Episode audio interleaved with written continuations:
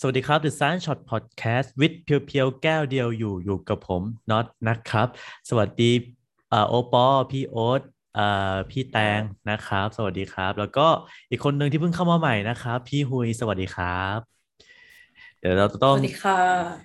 โชว์แก้วของเราก่อนใช่ไหมให้เขาเข้าธีมรายการโอเคครับโอเคครับก็สวัสดีทุกคนด้วยนะครับไม่ได้เจอกันมาวีคสองวีคได้นะครับก็เดี๋ยว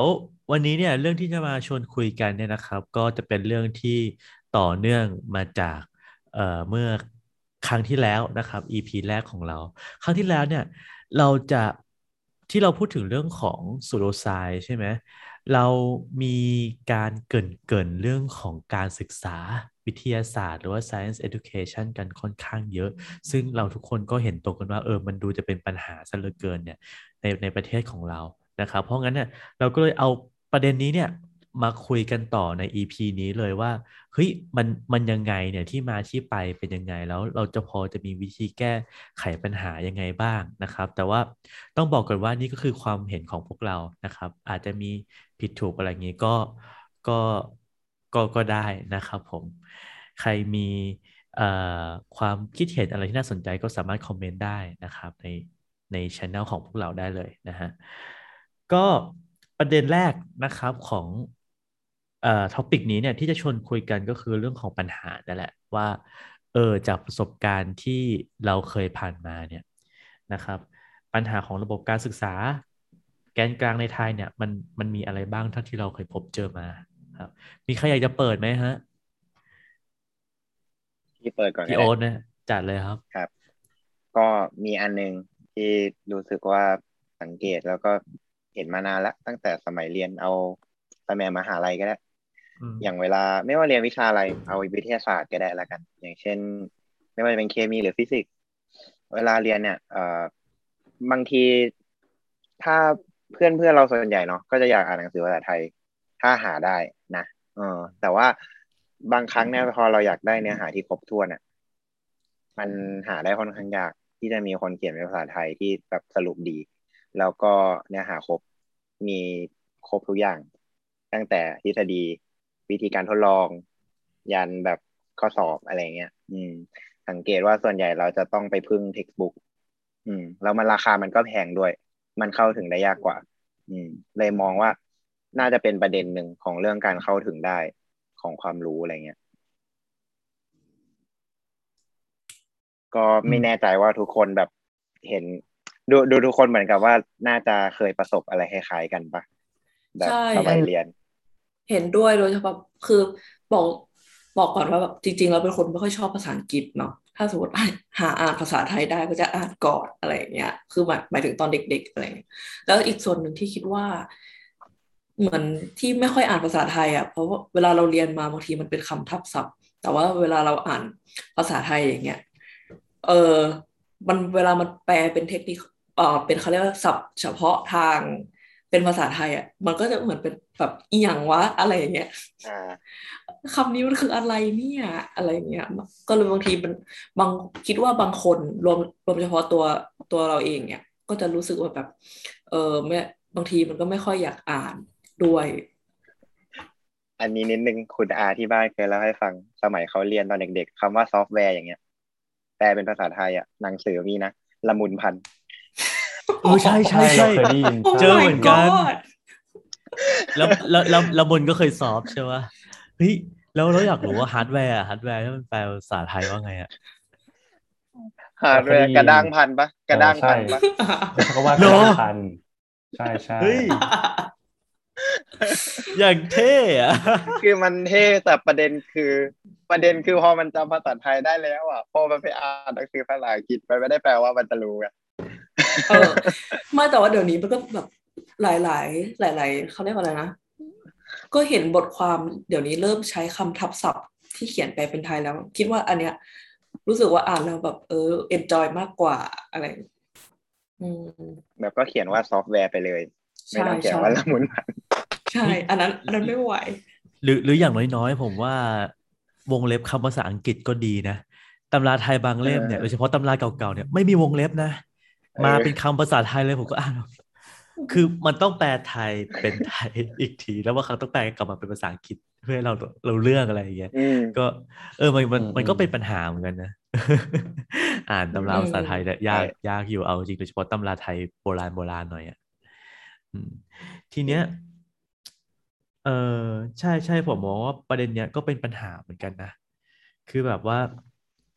พอเวลาคือด้วยความที่ว่าเราไม่ได้พูดภาษาอังกฤษเป็นภาษาแรก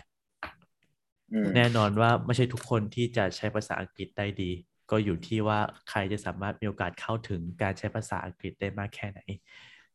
เนาะซึ่งเออมันมันมันมันก็เลยเป็นปัญหาคือถ้าเกิดว่าสื่อของไทยอ่ะมันมันมันน้อยอะไรอย่างเงี้ยผมมองว่ามันก็จะสามารถเข้าถึงเนื้อหาดีๆได้ได้น้อยลงเหมือนโอบอยจะพูดอะไรหรือเปล่าครับอืมอืมใช่ทีนี้แบบอย่างประเด็นที่พวกเราพูดถึงกันนะครับเรื่องแบบว่าการใช้ภาษาไทยเลยอะไรแบบเนี้ยบางทีมัน uh-huh. มีมันมีข้อจำกัดอยู่เนาะอย่างจริงๆพวกเราตรงเนี้ยหลายๆคนกำลังเรียนต่อกันอยู่เราจะเน็ตภาพ uh-huh. บอกว่าเวลาเราจะต้องถ่ายทอดความรู้ของเราเนี่ยผ่าน uh-huh. เหมือนเหมือนที่พี่โอ๊ตบอกว่าพอถึงเวลาแล้วเนี่ยบางเนื้อหาที่เราอยากจะอ่านเนี่ยมันไม่ได้มีเป็นภาษาไทยเนาะแต่ว่าเพราะเพราะด้วยข้อจำกัดว่าอย่างเนี่ยพวกเราเรียนต่อแล้วพวกเราจะต้องเขียนวิทยานิพนธ์บางครั้งเนี่ยวิทยานิพนธ์ต้องการให้เราเขียนเป็นภาษาอังกฤษหรือเป็นภาษาไทยแล้วแต่ว่าแล้วแต่ว่าเขาเขาเขาให้เราเขียนเป็นอะไรเนาะแต่ว่าอย่างนึงที่ที่ที่ที่เราเห็นก็คือว่าถ้าสมมติว่าเป็นเรื่องของการใช้ภาษาไทยอ่ะพอเราจะเขียนวิทยานิพนธ์ให้เป็นภาษาไทยเนี่ยพูดถึงภาษาเขียนแล้วว่ามันเราก็จะเขียนให้มันถูกตามหลักภาษามันเลยเป็นที่มาว่าทำไมคำพวกนั้นนะมันถึงได้ฟังดูแล้วยากฟังดูแล้วเราต้องแปลมันอีกรอบนึงเพราะว่ามันเป็นภาษาเขียนซึ่งถามว่าในเชิงความหมายมันผิดไหมในเชิงความหมายมันไม่ได้มันไม่ได้ผิดหรอกตัวตัวผู้แปลคำเหล่านี้เนี่ยหรือว่าราชบัณฑิตยสภาเนี่ยก็มีที่มามีรากศัพท์ที่ถูกต้องชัดเจนอยู่แล้วแต่ว่าอย่างเนี้ยอย่างที่พวกเรารู้ๆกันก็คือว่าถ้าสมมติว่าเราต้องเขียนวิทยานิพนธ์แล้วเราต้องเขียนออกมาเป็นภาษาอังกฤษอ่ะกลายเป็นว่าความรู้พวกเนี้ยเอามาให้คนไทยด้วยกันเองอ่านอ่ะลำบากไปอีกขั้นหนึ่งแต่ว่าการที่จะให้คนที่เขียนวิทยานิพนธ์อยู่แล้วเป็นภาษาอังกฤษอ่ะมาเขียนเป็นภาษาไทยอีกรอบนึงอ่ะก็เหนื่อยคนเขียนอีกเขียนยากด้วยนะใช่คือฉันเคยต้องเขียนเป็นแบบรีพอร์ตภาษาไทยเนี่ยเห็นป่ะเขียนรายการเป็นภาษาไทยอะไรอย่างเงี้ยซึ่งแบบบางทีก็จะนึกคำไม่ค่อยออกก็จริงค่อนข้าง challenge อยู่เหมือนกันนะใช่ใช่ใช่ซึ่งซึ่งซึ่งนี่แหละเรื่องของการสร้างสร้างเนื้อหาเหล่านี้ก็เป็นส่วนหนึ่งของของการศึกษาเหมือนกันเพราะมันเป็นผลิตผลจากการศึกษาของพวกเราเนาะเพราะงั้นมันทำให้แม้ว่าเราอยากจะสร้างผลงานขึ้นมาเองแต่ก็มีข้อจำกัดเหล่านี้อยู่เอาละเดี๋ยวผมส่งกลับให้น็อตดีกว่าอืมแต่ทีเนี้ยอีกประเด็นเนี้ย น, น่าสนใจนะแต่อีกประเด็นหนึ่งเลยก็คือคือสังเกตไหมว่าระบบการศึกษาทุกวันเนี้ยมันมันมันมีปัญหาหลายอย่างอันนี้ก็ต้องยอมรับแล้วมันเลยทำให้ทุกวันเนี้ยคือหลายๆครั้งเราเรียนเพื่อไปสอบหนึ่งแล้วเด็กหลายๆคนคือด้วยความที่เขาเรียนเพื่อไปสอบอะมันไม่ได้รู้สึกว่าตัวเองอยากเรียนอะเพราะว่าก็ฉันจะไปสอบมันก็เลยไม่ได้รู้สึกว่าเออฉันฉันจะเรียนคือฉันจะเรียนเนื้อหานี้ไปทำไมอะไรเงี้ยคือมันจะไม่มีความเออะไรพวกนี้คือแค่รู้ว่าประเด็นตรงไหนสำคัญที่ต้องไปสอบทิกตรงไหนที่ทำเพื่อให้ทำข้อสอบได้ไวอะไรอย่างเงี้ยอืมแล้วเข้าใจว่า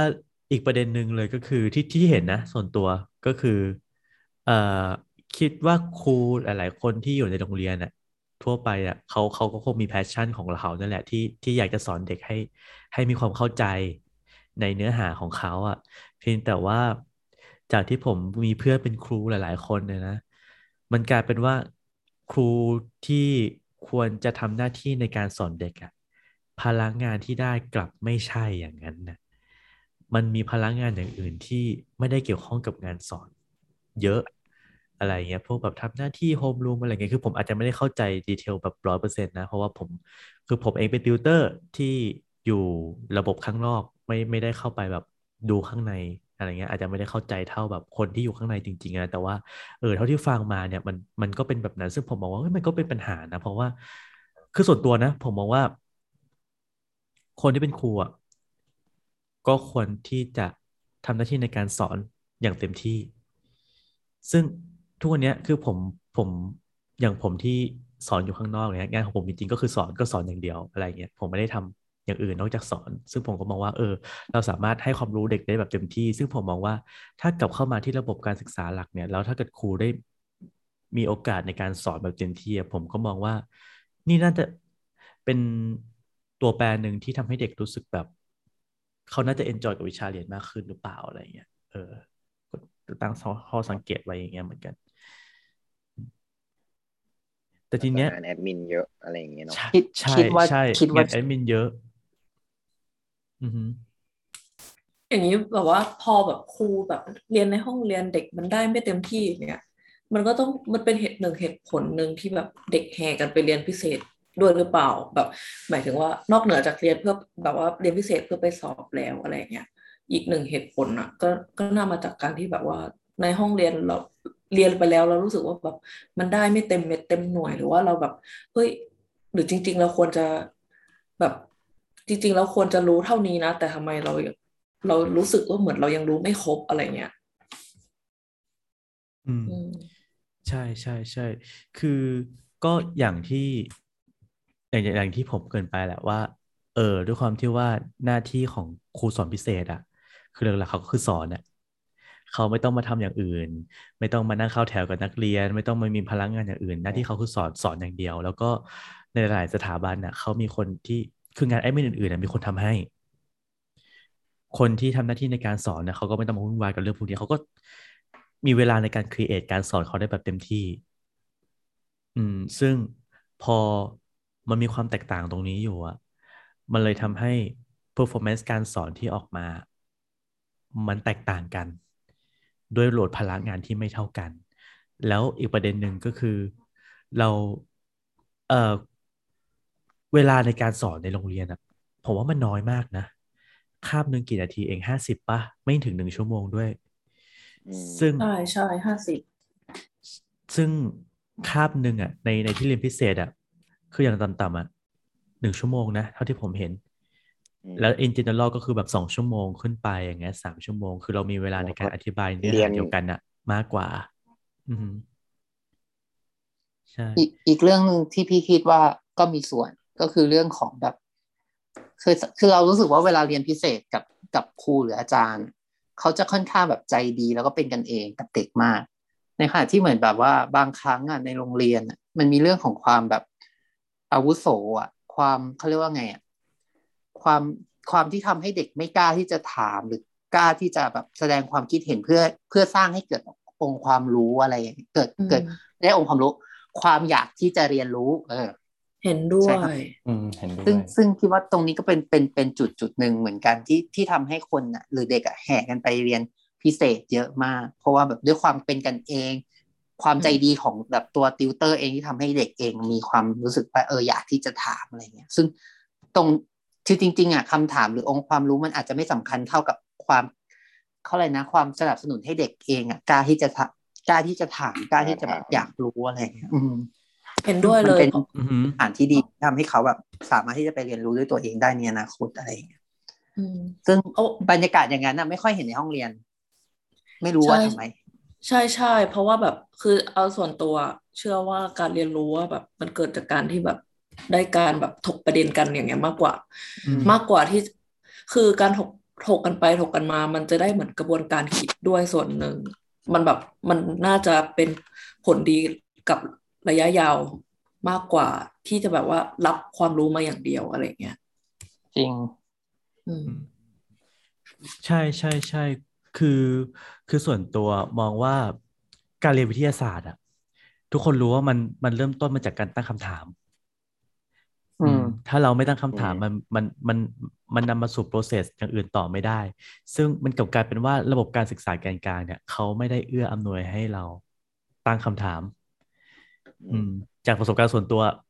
เคยเจอคือถามเขาถามแล้วสิ่งที่เขาตอบกลับมาก็คือถ้าหนูเข้าใจเรื่องนี้ดีหนูจะไม่ถามแบบนี้อ้าวก็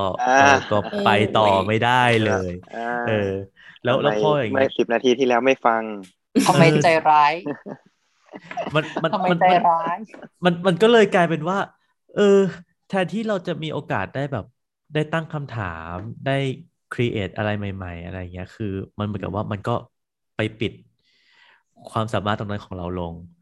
แล้วมันจะมีปัญหาอีกทีอย่างผมมีปัญหาที่ตอนเรียนมหาลัยคิดคำถามลำบากเหมือนกันเพราะว่าเราไม่ได้ถูกฝึกมาให้ตั้งคำถามจากในสมัยมัธยมในในสมัยเด็กๆที่เราได้เรียนอะไรอย่างเงี้ยซึ่งนั่นแหละผมก็เลยผมผมก็เลยมาตั้งโทษทีครับผมขัดใครวะเนี่ยขอเอาไปโอเคโอเคกำลังกำลังจะพูดว่าแบบแบบทีนี้คือเหมือนแบบจริงๆแต่ละโรงเรียนเราเราก็จะเห็นว่าแบบว่าถ้าถ้าโรงเรียนในทั่วไปเราก็จะเจอบรรยากาศการเรียนการสอนอย่างเงี้ยแต่แบบอยากถามแบบทุกคนว่าแบบเคยแบบไปแบบเห็นแบบหรือดูหรือเอ่ออ่านผ่านๆเกี่ยวกับระบบโครงการหรือโรงเรียนด้านแบบวิทยาศาสตร์โดยเฉพาะมาหรือเปล่าอะไรเงี้ยเพราะว่าแบบถ้าเป็นโรงเรียนกลุ่มวิทยาศาสตร์เขาอาจจะมีการเรียนการสอนที่แตกต่างกันนึกออกปะหรือไม่ใช่แค่ในประเทศนะอาจจะแบบมาถึงต่างประเทศด้วยอะไรทุกคนแบบมีมีอะไรมามีใครแบบเสนออะไรไหมมีมีอันหนึ่ง oh. คือสมัยที่อ่าแบบอะไรอย่างเงี้ยกันคือเคยได้ยินชื่ออ่าคือแบบว่าการเรียนแบบ project based learning อืมอันเนี้ยคือแบบอ่าได้ยินมาจากมันเหมือนกับมีคนคนคนนึงที่เขาทำอ่าโรงเรียนโรงศึกษาลัยนี่แหละคือเหมือนกับเขาไปเอาคอนเซ็ปต์ของเอ่อ เอ็ม ไอ ที มาที่แบบว่าเอ่อเหมือนกับให้เด็กอ่ะเน้นทำโปรเจกต์ เอ็ม ไอ ที อ่ะคือที่ไหนโอ๊ต Massachusetts Institute of Technology ที่อเมริกาครับผมคือที่อเมริกาแต่ว่าเขาก็เอามาใช้ที่ไทยแล้วเอามาลองใช้ที่ไทยแล้วใช้จริงก็คือให้เด็กเวลาให้เรียนอะไรอ่ะให้คิดโครงงานเลยแล้วก็จะเรียนรู้อะไรก็เอ่อต้องศึกษาจากเริ่มต้นเลยเราอยากรู้เพราะเราอยากรู้อะไรเราจะหาความรู้นี้ได้ยังไงเราทดลองยังไงทดลองแล้วมันได้ตอบโจทย์ไหมอะไรประมาณเนี้ยอืมอันนี้คืออันนึงที่เคยเห็นนะคนอื่นเคยเห็นอันอื่นบ้างไหมอืมอย่างของผมเนี่ยคือผมจะสนใจแพลตฟอร์มที่มันเป็นออนไลน์อย่างแบบพวกคือมันมีอันนึงที่ที่ผมเห็นตั้งแต่สมัยแบบเด็กๆเลยอ่ะแล้วรู้สึกว่าเอ้ยชอบมากก็คือ Khan Academy จะเรียกว่าผมตัวมากับอันนี้เลยก็ได้นะแล้วก็จริงๆก็ได้เริ่มฝึกภาษาอังกฤษมาจากไอ้ตัวแพลตฟอร์มนี้ด้วยคือ Khan Academy เนี่ยมันก็คือเหมือนเป็นแบบว่า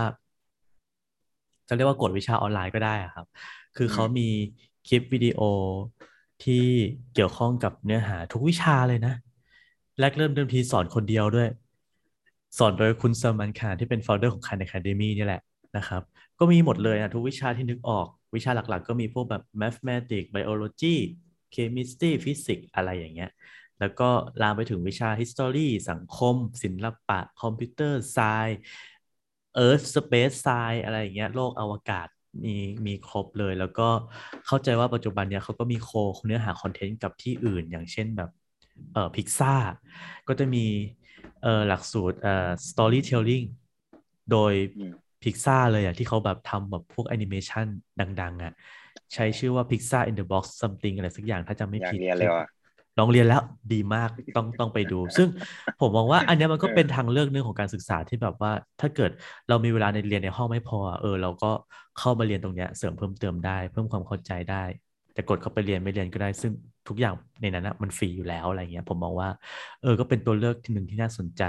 แล้วสำหรับคนที่แบบอยู่ในระดับอุดมศึกษาเป็นนักศึกษาอยู่อ่ะปตรีปโทปเอกเนี่ยก็จะมีเนื้อหาที่เฮ้ยมันเข้มข้นขึ้นถูกปะซึ่งใช่ในระดับอันนี้ก็แปลกใจเหมือนกันในในในระดับมหาลัยอ่ะคือมันจะมีอันนึงที่ผมแนะนำมากๆเลยก็คือ เอ็ม ไอ ที เหมือนกันครับแต่ว่าเป็น เอ็ม ไอ ทีOpen Courseware มันเป็นของ เอ็ม ไอ ที โดยเฉพาะเลยเขาจะมีพวกแบบ material การสอนอะไรอย่างเงี้ยที่สมัยที่เขาสอนที่ เอ็ม ไอ ที อะครับแต่ว่าเขาอัดวิดีโอเก็บเป็น material เก็บไว้อะไรอย่างเงี้ยก็แบบไปดูได้แล้วก็เออเขาสอนเข้าใจดีมากๆเลยอย่างเงี้ยอย่างสมัยที่ผมเรียนแบบมันฟรีด้วยปะฟรีฟรีครับฟรีฟรีฟรีเออมันฟรีด้วยนะถ้าจำไม่ผิดมันมันมีคนสนับสนุนโครงการนี้เยอะใช่ครับแล้วอย่างวิชา biology general biology คือแบบว่าผมยกให้ของ เอ็ม ไอ ที เป็นหนึ่งในที่ที่แบบสอนดีที่สุดที่หนึ่งแล้วอ่ะอืมไปไปดูได้ครับไปดูได้ก็คือป้ายยาแหละไม่มีอะไร ก็เอ้ยแต่แต่มันดีจริงๆแต่มันดีจริงๆนะครับใครสนใจลองลองเข้าไปดูได้นะครับแต่ว่าอีกประเด็นหนึ่งที่ผมมองว่าอ่ะฮะอ๋อเปล่าพี่แค่จะเพิ่มว่าแบบของพี่อะที่แบบมีอย่ามาแบบแชร์ก็คือแต่ว่ามันเป็นเรื่องของไม่ไม่ใช่แบบเป็นสื่อออนไลน์แต่เป็นเป็นหลักสูตรตอนสมัยที่พี่เรียนมัธยมที่โรงเรียนเก่าพี่สมัยสัก เจ็ดถึงแปด ปีที่แล้วอะไรอย่างเงี้ยคือมันจะมีแบบโครงการโรงเรียนที่มันจะเป็นโครงการห้องวิทยาศาสตร์ใช่ปะแต่ทีเนี้ยมันจะมีวิชานึงในในโรงเรียนพี่ซึ่งเขาสอนในในในแค่โรงเรียนพี่ไม่แน่ใจว่าโรงเรียนอื่นสอนไหมคือมันก็อะแดปปรับอะไรนะเอามาจากหลักสูตรของโรงเรียนมหิดลวิทยานุสรณ์อะเออมันชื่อวิชาไซนอสพี่ไม่แน่ใจว่าชื่อเต็มมันคืออะไรแต่ว่าตัวหลักการของวิชาคือมันเป็นเหมือนกับวิชาที่เขาจะให้ทำการทดลองอะหลายๆการทดลองแบบอาทิตย์ละการทดลองการทดลองแต่เป็นการทดลองที่มันเป็นการทดลองที่มันแบบว้าวสำหรับเรามากๆเช่นอย่างที่พี่จำได้เลยก็คือมีการวัดอัตราการเต้นหัวใจของไรแดงอะไรเงี้ยซึ่งตอนนั้นน่ะพี่เป็นเด็กม.สาม ที่ขึ้นม.สี่ แล้วการที่มันได้แบบเรียนวิชาพวกนั้นน่ะมันว้าวมากสำหรับพี่แล้วอาจารย์หรืออะไรอ่ะเขาค่อนข้างแบบโอเพ่นที่จะเปิดเปิดโอกาสให้เราตั้งคำถามอะไรเงี้ยมันเป็นบรรยากาศการเรียนที่ดีแต่พี่ไม่มั่นใจว่ามันสามารถเอาไปประยุกต์กับกับทุกโรงเรียนได้ไหมเนื่องจากแบบคลาสนึงอ่ะมันมีคนในห้องอ่ะน้อยมากนึกออกปะแต่แบบถ้าเทียบกับโรงเรียนใหญ่ๆของไทยอ่ะเราไม่สามารถที่จะแบบให้ให้เด็กแบบลงมาเรียนได้แบบครบทุกคนอะไรอย่างนี้แต่ไม่รู้นะในอนาคตมันอาจจะแบบมีการกระจายเอาหลักสูตรตัวนี้ไปใช้กับโรงเรียนอื่นเพราะว่าสมัยที่มันก็อาจเป็นโรงเรียนนำร่องอันนี้พูดในเชิงของแบบความรู้เอ้ยไม่ใช่นะคลาสเรียนที่แบบเออคิดว่าน่าจะมีประโยชน์ถ้าเกิดแบบว่าเอาไปประยุกต์ใช้กับโรงเรียนหลายๆโรงเรียนโอเคเท่านี้แหละครับคุณน็อตขอโทษที่ขาดคุณน็อตเปล่าเลยเอ้ยไม่เป็นไรพี่ชิวๆไม่เหมือนปอมีอะไรอยากจะพูดป่ะมันเห็นยกมืออยู่อืมๆผมผมเห็นด้วยกับที่พี่หุยเล่าให้ฟังเนาะผมมองว่าอย่างที่พี่หุยเล่าให้ฟังเนี่ยคือการเรียนแบบนั้นน่ะมันช่วยสร้างแพชชั่นเนาะหรือว่าสร้างแรงบันดาลใจให้กับผู้เรียนอย่างผมอย่างเงี้ยผมเรียนมาทางสายที่เป็นพืชเนาะตัวอย่างนึงที่ผมเห็นชัดเลยก็คือว่าเวลาเราได้เรียนผ่านของจริงเราได้เห็นของจริงจะช่วยพาเราอะให้เห็นว่าของของจริงเนี่ยเป็นยังไงแล้วจะเกิดอะไรขึ้นต่อจากนั้นแล้วก็ตั้งคำถามกันในสถานที่จริงเลยที่เราเรียนอย่างของผมเนี่ยแต่ก่อนเวลาผมเรียนเรื่องนิเวศวิทยาเนี่ยผมจะนึกภาพไม่ค่อยออกเลยว่าเวลาเราพูดถึงป่าชนิดต่างๆในประเทศไทยอ่ะมันออกมาหน้าตาเป็นยังไงเนาะแต่ว่าผมเคยได้ไปช่วยน้องๆคณะวรรณศาสตร์เนี่ยของที่มหาวิทยาลัยเนี่ยฝึกงานซึ่งเขาเรียนกับเรื่องของป่าไม้แล้วในพื้นที่ของแบบอย่างห้วยขาแข้งเนี่ยครับมันมีป่าหลายชนิดอ่ะผสมกันอยู่ซึ่งเวลาเราไปอยู่ในพื้นที่ที่มันเป็นพื้นที่รอยต่อนั้นนะเราจะได้เห็นของจริงแล้วอาจารย์ก็จะเริ่มตั้งคำถามกับเราว่าเนี่ยลองสังเกตสิว่าต่างยังไงแล้วก็ค่อยๆสร้างคำถามตัวอย่างเช่นทำไมถึงเป็นแบบนี้ทำไมเราถึงเห็นสังคมพืชแบบนี้อยู่ในอยู่ในพื้นที่ป่านั้นๆแล้วเราก็จะเริ่มดิสคัสกันตรงนั้นนะแล้วเวลาอาจารย์ของพวกเราเนี่ยเล่าเรื่องต่างๆที่ที่อาจารย์เคยได้เจอมาแล้วมันมีมันเหมือนมันมีมุมมองอะไรสักอย่างอยู่อ่ะผมว่ามันช่วยให้เด็กอ่ะเกิดแรงบันดาลใจในการเรียนต่ออาจารย์ได้พูดถึงผลกระทบเนาะถึงการจัดการที่ถูกต้องแล้วก็สภาพนิเวศวิทยาอย่างที่เราเห็นจริงๆอ่ะว่าเนี่ยถ้าเราจัดการไม่ดีแบบนี้มันจะออกมาหน้าตาผ่านเป็นแบบนี้พอเราจัดการได้ดีขึ้นเดี๋ยวจะมีตัวอย่างเดี๋ยวเราจะพาไปดูกันแล้วพอเด็กได้เห็นถึงความอุดมสมบูรณ์ที่มันแตกต่างกันอย่างเงี้ยครับผมว่านั่นแหละช่วยส่งต่อให้เด็กมีกำลังใจแล้วก็พลังในการเรียนรู้ต่อเข้าไปได้อีกประมาณนี้ครับครับประเด็นของอ่าฮะพี่โอ๊ตจัดเลยฮะแค่แค่จะบอกว่าของที่ของที่ปอพูดอ่ะทำให้นึกถึงสมัยประถมเลยคือเคยเรียนวิชาสังคมแล้วแบบเขาก็เป็นหนังสือแบบเล่มขาวดำอ่ะแล้วเหมือนครูก็สอนอย่างเงี้ยแหละป่าชายเลนป่านู้นป่านี้ต่างกันยังไงบ้างแต่หนังสือมันเป็นขาวดำอ่ะแล้วมันดูไม่ออกเลยว่ารูปมันคืออะไรอ่ะมันดูไม่รู้เรื่องเลยเว้ยแต่ว่ามันเขียนว่ามันเขียนว่าป่าแบบนี้มีข้อดีแบบนี้ข้อเสียแบบนี้แล้วคือครูก็ถามแล้วเราก็ไม่รู้ว่ามันคืออะไรแต่เราต้องเหมือนกับเราต้องดูให้ถูกช่องแล้วตอบแค่นั้นเองอ่ะแต่เราไม่รู้ว่าของจริงมันเป็นยังไงอ่ะก็เลยรู้สึกว่าเออแบบที่ปอเล่านี่แบบมันน่าเรียนกว่าเยอะเลยเออก็แต่ที่ฟังฟังมาโดยสรุปอ่ะเรารู้สึกว่าแบบคนเป็นครูแม่งโคตรมีอิทธิพลต่อเด็กมันทำให้เรานึกถึงเรื่องเรื่องนึงคือเหมือนแบบแกรู้เปล่าว่าแบบเรารู้สึกว่าแบบถ้าเราถามทุกคนในเนี้ยจะมีคนที่ชอบมันจะมีเออไม่ใช่ไม่ใช่จะมีถามทุกคนในนี้ว่าแบบมีใครคือครูที่เราชอบที่สุดอ่ะเรารู้สึกว่าทุกคนจะมีหนึ่งคนในดวงใจแล้ว เราจะถามเหตุผลว่าทำไมถึงเป็นอย่างนั้นเรารู้สึกว่าทุกคนจะตอบว่าเพราะว่าแบบเขาสอนดีอะไรเงี้ยซึ่งเรารู้สึกว่าแบบถ้าโรงเรียนทุกโรงเรียนสามารถทำให้ทุกวิชาเองสามารถแบบสอนดีได้เหมือนครูคนนี้นะคงจะทำให้เหมือนกับว่าเออโรงเรียนไม่อิมพรูฟได้ได้ได้เยอะจริงๆอะไรเงี้ยเอออ่ะอันนี้เป็นพอยต์นึงที่ที่คิดขึ้นได้จากการที่แบบฟังฟังเรื่องนี้มาโอเคเราขออนุญาตส่งเนื้อหาหมดกลับให้คุณน็อตนะครับเอ้ยคุณน็อตใช่ไหมครับมาตรงๆเลยนะฮะโอเคโอเคโอเคโอเคอ่ะมาโอเคที่ผมแล้วใช่ไหมตอนนี้ได้โอเคครับก็อย่างที่เห็นแหละคือว่าเอ่อทุกๆคนก็จะมีเหมือนกับว่าเอ่อมีเขาเรียกว่าอะไรอ่ะมีแนวทางที่ที่ตัวเองสนใจนะครับว่าแบบว่าเออการศึกษาที่ดีควรจะเป็นไปในแนวทางไหนอะไรเงี้ยซึ่งเอาจริงๆเราเรามองว่าเออเราเราเห็นตรงกันค่อนข้างเยอะอยู่นะแล้วก็เรื่องของครูในดวงใจของแต่ละคนนะผมคิดว่า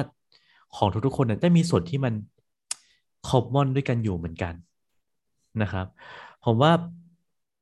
ไม่รู้ว่าทุกคนเห็นเห็นตรงกันหรือเปล่านะว่าประเด็นหนึ่งที่ที่เราว่าการศึกษาวิทยาศาสตร์อ่ะมันจะไปได้ไกลก็คือเราสามารถกระตุ้นให้เด็กเกิดความอยากรู้ได้อะไรอย่างเงี้ยอืมซึ่ง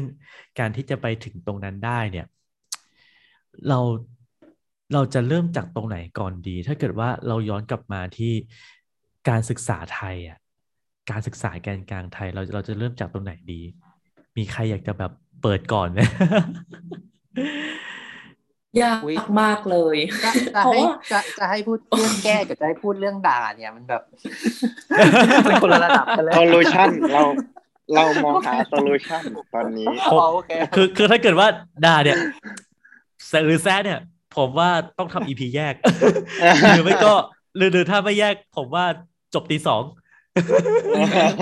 ไม่ได้แต่เอาเอาเอาจริงรู้สึกว่ามันยากอ่ะหมายถึงว่าถ้าถ้าเราจะ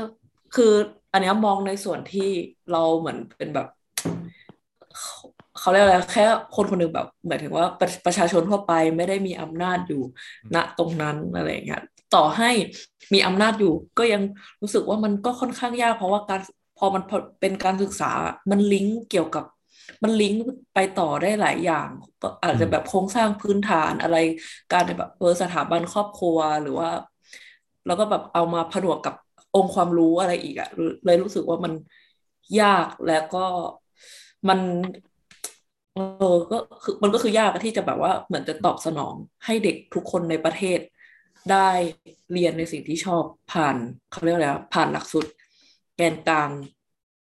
อย่างแบบว่าอย่างเดียวแบบได้อย่างเต็มที่แบบแบบโอ้ยนี่มันชั้นที่สุดแล้ว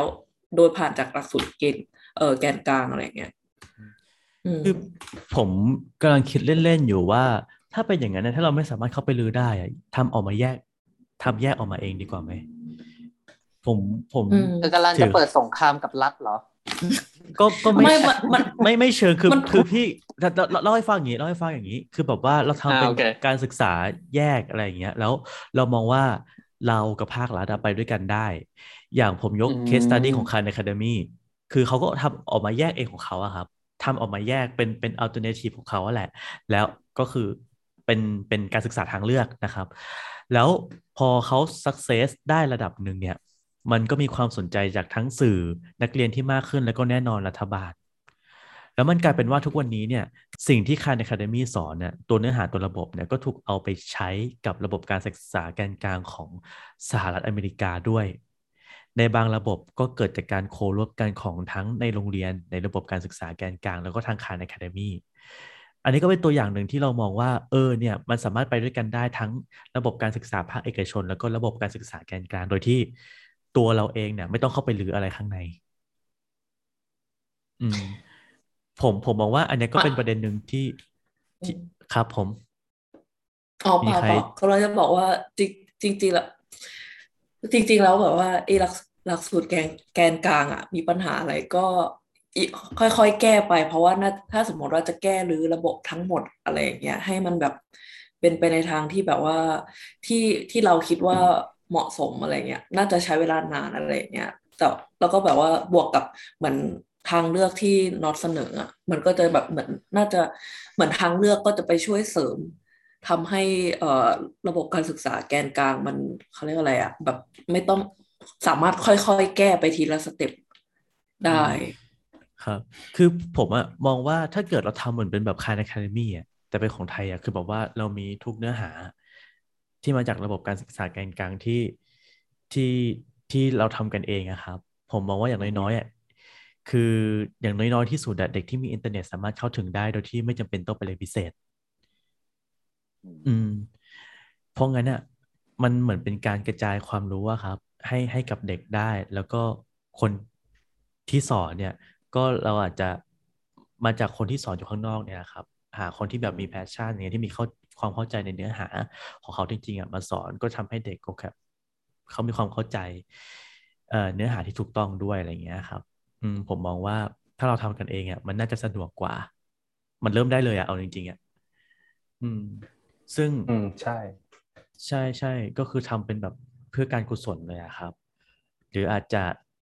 ทำเป็นคอมมูนิตี้ของคนที่อินเรื่องนี้ที่ต้องการจะกระจายการศึกษาเนี่ยให้กับเด็กๆทุกคนในประเทศให้เข้าถึงได้ครับซึ่งผมมองว่าพอเวลาเรารวมเป็นคอมมูนิตี้อ่ะมันจะเกิดแรงเหวี่ยงมันจะเกิดโมเมนตัมให้ไอสิ่งที่เราต้องการจะทำเนี่ยมันมันเกิดขึ้นจริงๆได้ครับอืมมันก็เหมือนกับคอมมูนิตี้หลายๆคอมมูนิตี้ที่เกิดขึ้นเช่นแบบอ่าอย่างอันนึงที่ผมรู้จักก็คือ จี วาย บี เอ็น อย่างเงี้ยที่เป็นคอมมูนิตี้ด้านเอ่อความหลากหลายทางชีวภาพอย่างเงี้ยคือคือเอางี้คือตอนแรกอ่ะผมก็ไม่ได้รู้จักอะไรมากจนกระทั่งอปอเนี่ยชวนผมเข้าไปแล้วผมรู้สึกว่าคือตอนแรกผมก็ไม่ได้อินสารภาพเลยนะไม่ได้อินเรื่องประเด็นพวกเนี้ยมากนัก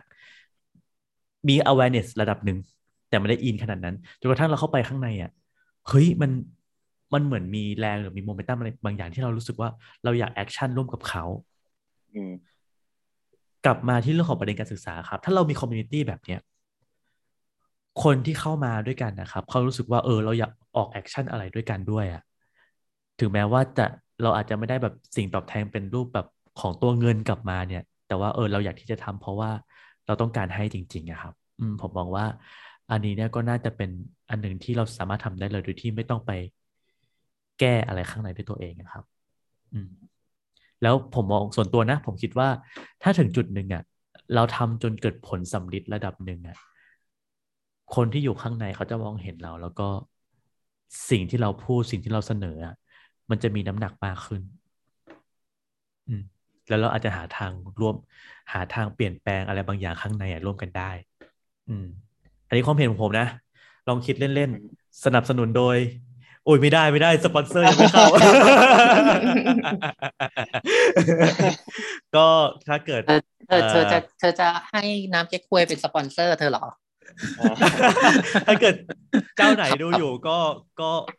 ลงได้นะครับมาลงได้นะครับเอ่อเปิดให้สปอนเซอร์นะฮะสล็อตว่างสล็อตว่างอ่ะโอ๊ตโอเคครับอ่ะว่ากันไปมีใครอยากก็เสริมจากของน็อตนิดนึงละกันอ่าฮะคือจริงๆครับคือของน็อตเหมือนพูดถึงว่าเหมือนไปทาง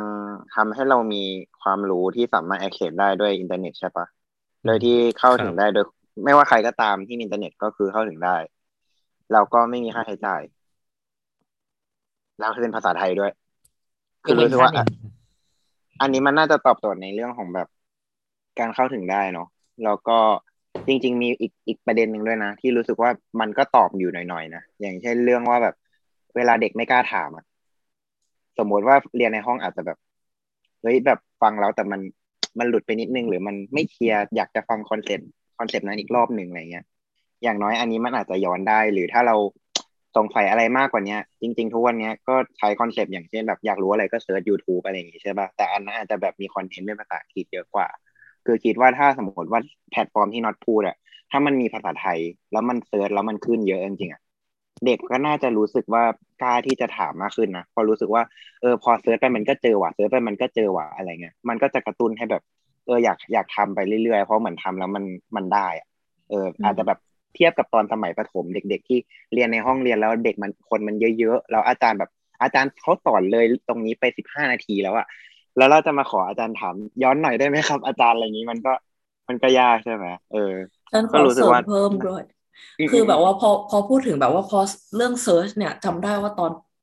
เอ่อประถมอ่ะได้ทำรายงานเกี่ยวกับเอ่อรายงานในวิชาวิทยาศาสตร์นั่นแหละพอเสิร์ชเป็นภาษาไทยปุ๊บสรุปก็คือมันมีหลายเว็บมาก แต่แต่ละเว็บคือเนื้อหาเหมือนกันเป๊ะ เอ้ยเอ้ยแบบวิชาการ .com อะไรอย่างนั้นวะใช่เออเอามาจากอ่ะเราเข้าไปมีอ่าก็รู้เลยเอามาจากวิกิพีเดียอันนี้ว่าอ้าวที่เดียวกันแต่แต่แค่เปลี่ยนสีเปลี่ยนอะไรเฉยๆก็คือแบบเออรู้สึกก็เลยแบบว่าถ้าสมมติว่าทำแพลตฟอร์มอันนี้ขึ้นมาได้อะแล้วก็แบบมันจะช่วยให้เด็กอะเกิดเขาเรียกอะไรกระบวนการเรียนรู้ด้วยตัวเองได้ด้วยอะไรอย่างเงี้ยเพราะว่าอันคือจากประสบการณ์ตรงตอนประถมอันนี้ก็คือแบบรู้สึกเบื่อหน่ายมากอะไรเงี้ยเพราะแบบเฮ้ยฉันอยากหาให้ให้ข้อมูลให้มันเยอะกว่านี้เขียนไปในรายงานแต่ว่าแบบเจอแต่แบบเหมือนกันเป๊ะแต่คือมันมีเว็บเยอะมากแต่คือเนื้อหาเหมือนกันเป๊ะเป๊ะเลย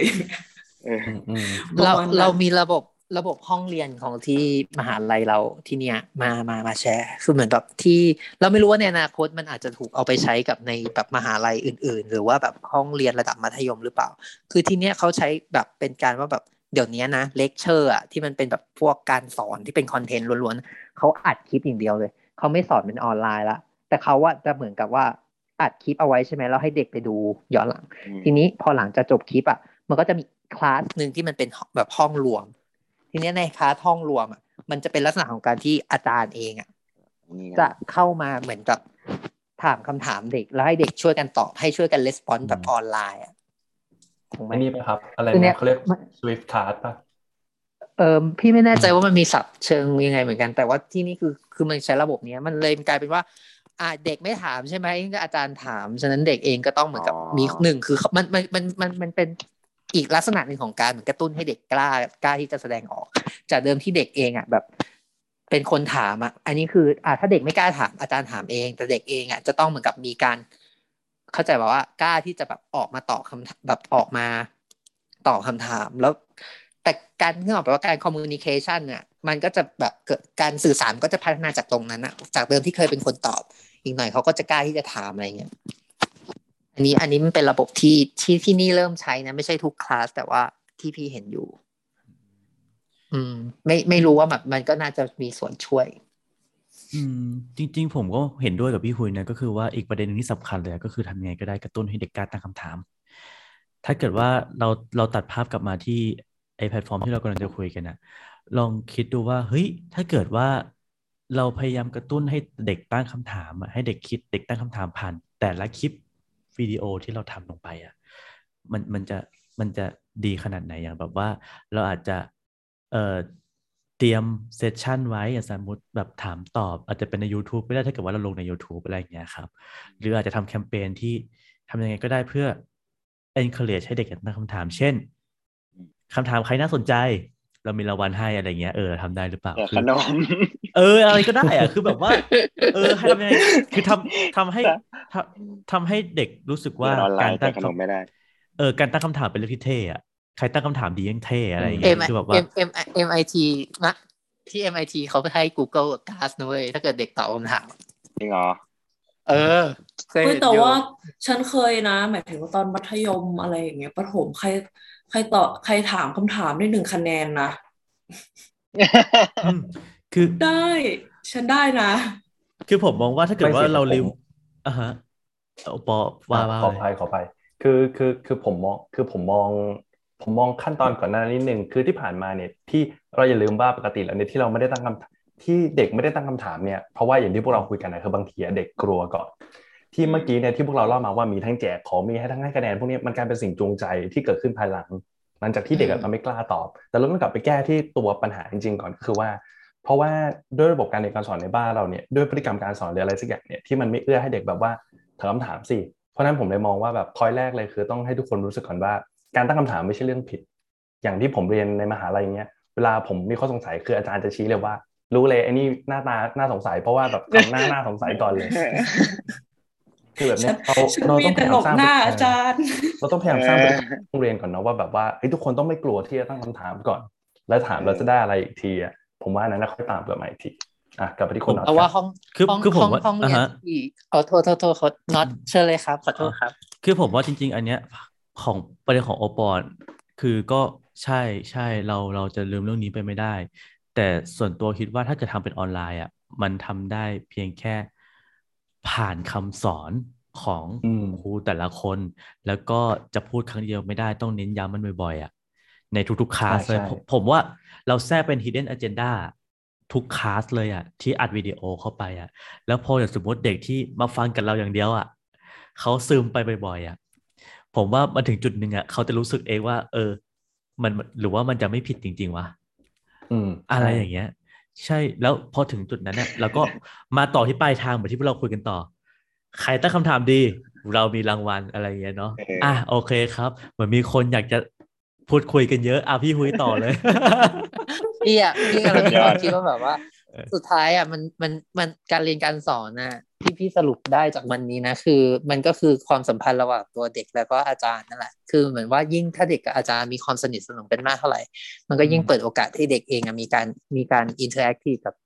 มีปฏิสัมพันธ์กับตัวอาจารย์แล้วก็ทำให้เขาเองอยากที่จะตั้งคำถามแต่คำถามคือแบบเราจะทำยังไงนั่นแหละที่จะทำให้คนเองอ่ะที่เป็นครูเองตระหนักถึงสิ่งเหล่านี้ด้วยเหมือนกันว่าแบบมันเป็นส่วนสำคัญมากๆเลยนะที่ทำให้เด็กเองอ่ะเออเออจะสร้างคนคนหนึ่งให้แบบเป็นคนที่แบบมีการเรียนรู้ด้วยแบบเป็นคนที่สามารถเรียนรู้ได้โดยตัวเองตลอดชีวิตอะไรอย่างเงี้ยมันมันอยู่กับความสัมพันธ์ตรงนี้ในในความในความเห็นส่วนตัวเรามีข้อข้อเสนอละกันแล้วคือแบบว่าพอพูดถึงประเด็นนี้เรานึกถึงคลาสหนึ่งตอนที่เราเรียนป.โทมันเป็นคลาสเกี่ยวกับเขาเรียกว่าอะไรนะปรัชญาใช่ไหมฟิโลโซฟีอ่ะเหมือนกับว่าคือตอนคลาสสอนเขาก็แบบเหมือนเขาก็พูดไปนั่นแหละแต่ว่าเหมือนเขาพยายามให้เด็กตั้งคำถามถามเขาโดยที่ท้ายคาบอ่ะเขาจะแจกกระดาษคำถามให้เด็กเขียนคำถามคือแบบว่าไม่ได้ถามเขาโดยตรงอ่ะคือเขียนคำถามไปหาเขาแล้วคลาสถัดคลาสถัดมาเขาก็จะมาแบบว่ามาบอกว่าเออมีคนถามคำถามนี้นะเขาก็จะขึ้นคำถามนี้ให้แล้วก็มาตอบแล้วก็อธิบายอะไรอย่างเงี้ยเขาจะทำแบบเนี้ยทุกคลาสก็เลยคิดว่ามันน่าจะเป็นทำแบบเนี้ยก็อาจจะเป็นจุดเริ่มต้นที่ดีสำหรับการที่จะให้เด็กกล้าถามคำถามประมาณนั้นก็เลยแค่เปิดเผยตัวด้วยใช่ไหมใช่ใช่มันนั่นแหละโอเคครับวันนี้การสนทนาของเราก็เออจริงวันนี้สนุกดีนะ อาจจะเป็นเพราะว่ามันเป็นเรื่องที่เราเจอทุกคนด้วยนะมันว่าได้แสนรัฐบาลใช่อ่าอ่าอ่าถ้าทำโอ้ยแต่แต่เรื่องทำ อี พี แซดนี่ก็ก็น่าสนใจเหมือนกันนะถ้าแบบเป็นรายการแยกอะไรอย่างเงี้ยเอาแบบว่าไม่กลัวรายการปิวอ่ะเดี๋ยวค่อยว่ากันเรายังไม่พูดอะไรเลยเรายังไม่ได้พูดอะไรเลยเดี๋ยวเดี๋ยวค่อยว่ากันแล้วกันเนาะโอเคโอเคครับผมว่าวันนี้ก็น่าจะพอสมควรนะครับน่าจะพอสมควรทุกคนก็น่าจะเริ่มงงงงง่วงกันมาบ้างนะเพราะว่าโอเคต้องต้องบอกคุณผู้ชมก่อนว่าเราเราอัดกันช่วงประมาณแบบหัวค่ำดึกๆอะไรวันนี้ครับโอเคก็น่าจะประมาณนี้ในส่วนของการศึกษาวิทยาศาสตร์ในไทยนะครับแล้วเดี๋ยว อี พี หน้าเป็นอะไรเดี๋ยวก็รออ่าติดตามชมกันได้นะครับในครั้งต่อไปและนี่คือ The Science Shot Podcast แล้วพบกันใหม่ใน อี พี หน้าสวัสดีครับสวัสดีครับสวัสดีค่ะบ๊ายบายบ๊ายบาย